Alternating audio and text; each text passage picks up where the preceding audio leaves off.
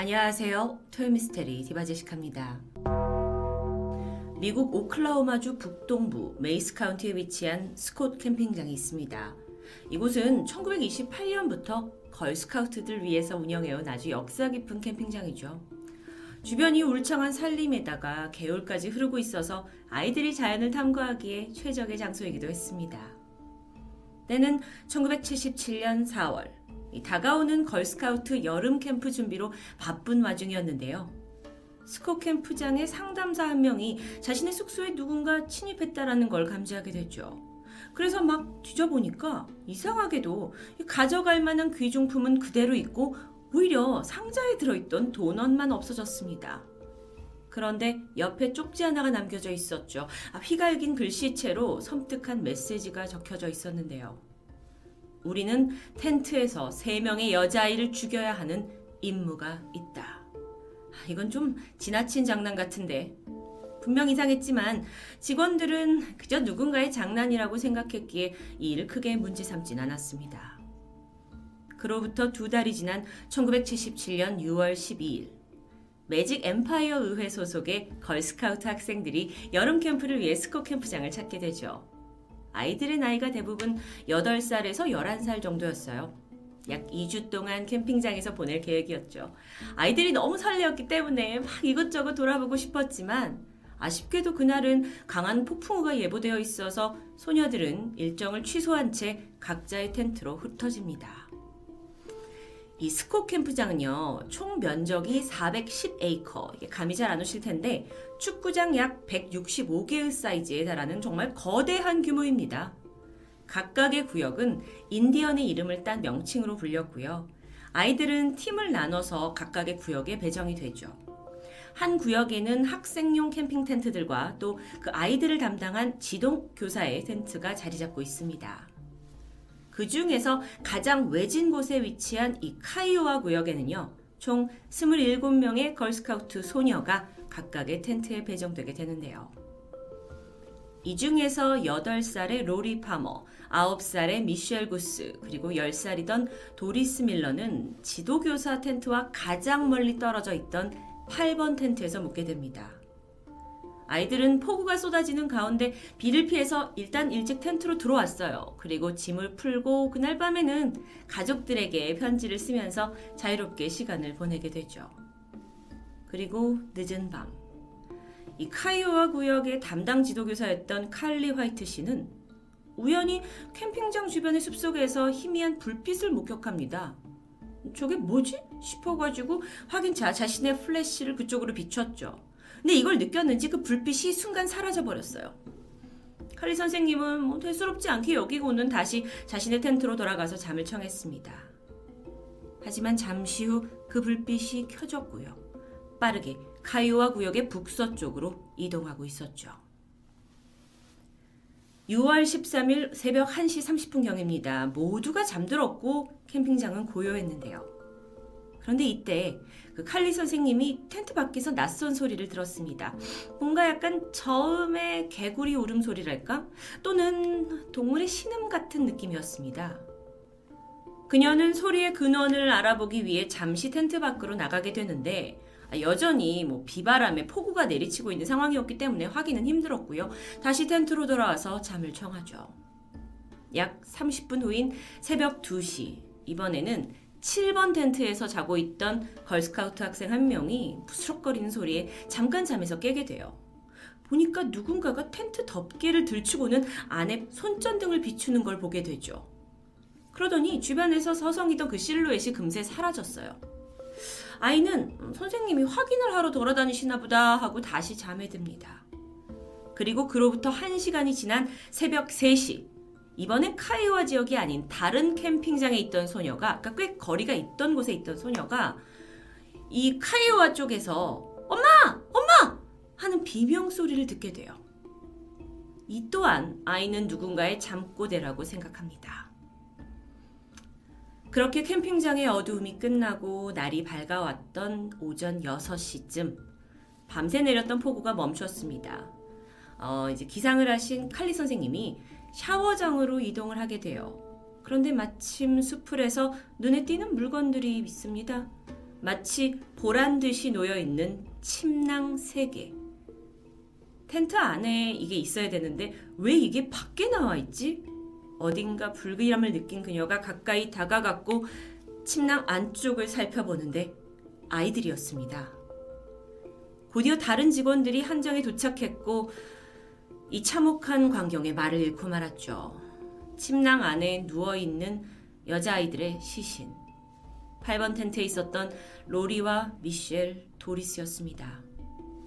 이 침낭은요, 원래 있던 8번 텐트에서 약 137m 정도 떨어진 곳에서 발견되었는데, 세 개 모두 땅에 질질 끌려온 흔적이 그대로 남아 있었죠.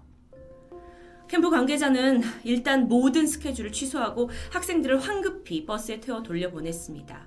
그리고 신고를 받은 경찰이 도착해서 수사가 드디어 진행되죠.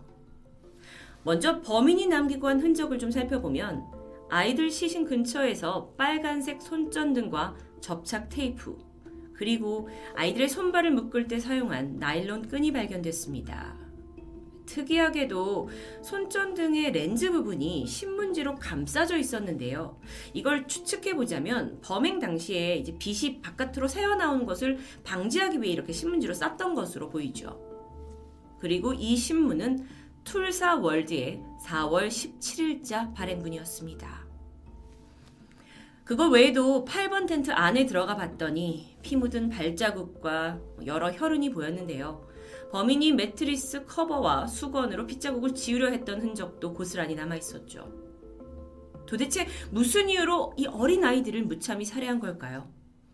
그런데 수사관들이 범위를 확대해 나가면서 그날 밤 캠프의 다른 직원이었던 수잔의 선글라스도 사라졌다라는 걸 알게 됩니다. 그러니까 범인이 살인뿐만 아니라 과감한 절도 행위까지 병행한 것으로 보이죠. 이유가 뭘까요? 일단 텐트에 튀어 있는 그 핏자국으로 봐서 음, 로리와 미셸은 이미 텐트 안에서 사망한 채 끌려 나온 것으로 보이고요. 그 중에 도리스는 밖으로 끌려 나간 후에 살해된 것으로 보입니다. 미셸과 로리의 사이는 뒤통수에 생긴 외상이에요. 그러니까 둔기로 강하게 맞은 흔적이 있었죠. 그런데 반면 도리스의 사이는 좀 달랐습니다. 목이 졸린 질식사였고요. 심지어 얼굴은 폭행으로 인해 알아보기 힘들 정도였죠. 게다가 세 아이 모두 포박이 된 채 성폭행을 당한 흔적이 발견됩니다. 사진에 보이는 10살 도리스는 성적이 우수한 우등생이었습니다. 사실 아이는 이 걸스카우트 캠프에 별로 오고 싶지 않았는데요. 엄마가 캠프에 가서 독립성을 키워야 한다고 설득을 해서 오게 됐다는 사연이 있었죠. 또 다른 피해자 9살 미셸은요, 축구부에서 선수로 활동하던 아주 밝고 씩씩한 아이였습니다. 예전부터 걸스카웃을 했고, 1년 전에도 이 캠프에 참석한 적이 있죠. 미셸의 부모는 뭐 별다른 걱정 없이 올해에도 아이를 참석시켰고, 이런 비극을 전혀 예상하지 못했죠. 마지막 피해자 8살의 나이, 이 캠프 참가자 중에서 가장 어렸던 롤이에요. 근데 한 학년을 월반할 정도로 아주 영리한 아이였는데요. 여름방학 동안 뭘 할지 고민하다가 엄마가 걸스카우트 캠프에 가는 게 어떨까라고 제안을 해서 오게 되었는데 로리가 사망한 후에 엄마는 나 때문에 딸이 죽었다는 죄책감에 시달렸고 오랫동안 힘든 시간을 보내게 됩니다. 어쨌든 다시 사건으로 돌아가서 걸스카우트 캠프에서 이런 끔찍한 살인 사건이 벌어진 이후에 수사 당국은 당연히 용의자를 찾기 위해 총력을 다하죠. 특히나 이 성폭행 흔적을 기반으로 해서 근처의 정신병원과 교도소에 성범죄 이력을 가지고 있는 그런 환자들의 명단을 요청하게 되는데 그중 유독 수사관들의 눈에 들어오는 한 사람이 있었습니다. 그의 이름은 진 리로이 하트. 스콧 캠프장 근처에서 태어났어요. 그리고 평생을 여기서 자란 체로키족 인디언이었죠. 하지만 동시에 두 명의 임산부를 납치한 후에 강간한 죄로 무려 308년형을 선고받은 강력범이기도 했습니다. 그는 4년 전 교도소를 탈옥해서 도주 중인 상태예요. 심지어 그의 어머니 또한 이 스코 캠 풍장에서 800m도 떨어지지 않은 가까운 곳에 살고 있었죠. 범죄 이력에다가 지리적인 부분까지 경찰은 강한 심증이 갔습니다. 하지만 이것만으로는 부족해요. 그렇게 사건이 벌어진 지 3일째 되던 날입니다. 우연히 두 명의 사냥꾼이 캠핑장에서 약 5km 정도 떨어진 동굴 입구에서 밀가루 자루를 발견합니다. 근데 마침 이곳이 좀 높은 곳에 있어서 캠핑장이 멀리서도 보이는 그런 곳이었다고 해요. 경찰이 내부 수색을 시작을 했고 여기서 이상한 것들이 발견되는데 일단 신원을 알 수 없는 여성들이 찍혀 있는 사진 두 장이 발견됐고요. 비닐과 테이프, 신문지 그리고 깨진 선글라스입니다. 잠깐 버려져 있는 그 신문지를 살펴봤어요. 그랬더니 이게 툴사월드의 4월 17일 판. 기억하시죠? 살해 현장에서 손전등을 감싸고 있던 것과 일치합니다. 또한 확인해보니 그 깨진 선글라스도 캠프 직원이었던 수잔의 것이었죠. 이걸로 이 동굴이 범인의 은신처였다는 것이 확실해졌습니다. 그렇다면 여성들이 찍혀있던 이 사진의 정체는 무엇일까요? 이때 한 수사관이 이미 진 하트를 용의자로 강하게 의심하고 있던 차에 이 사진 두 장 중에 하나에 찍혀 있던 여성이 진 하트의 아내와 매우 닮았다라는 점에 집중합니다. 게다가 진하트가 교도소에서 사진 작가를 도와서 인화 작업에 참여했다라는 뭐 기록도 밝히게 되죠. 여전히 이게 사진으로만 추정하기에는 다소 억지스러운 것 같지만 마음이 급했던 걸까요? 수사관들은 진하트를 용의자로 지목하고 수배를 내리고는 수백 명의 인력이 투입됩니다. 하지만 원주민이던 그는 이미 뭐 주변 지리에 너무 밝았고요. 인근에는 200명이 넘는 자신의 친척들이 살고 있어요. 그래서 이들의 도움을 받아서 번번이 경찰의 수색을 피해서 도망갈 수 있었죠. 그렇게 사건 발생으로부터 한 달이 지난 7월이 됐습니다. 이때 또 아주 미스테리한 일이 벌어져요. 경찰 1인 여전히 그 캠핑장 주변에 수사본부를 차려놓고 용의자를 수색하던 중이었는데 아, 마침 숲에서 낯선 남자의 실루엣을 봤다는 목격담이 제보됐고 수사관들이 곧장 숲으로 출동했죠. 하지만 뭐 별다른 특이점을 찾진 못했습니다.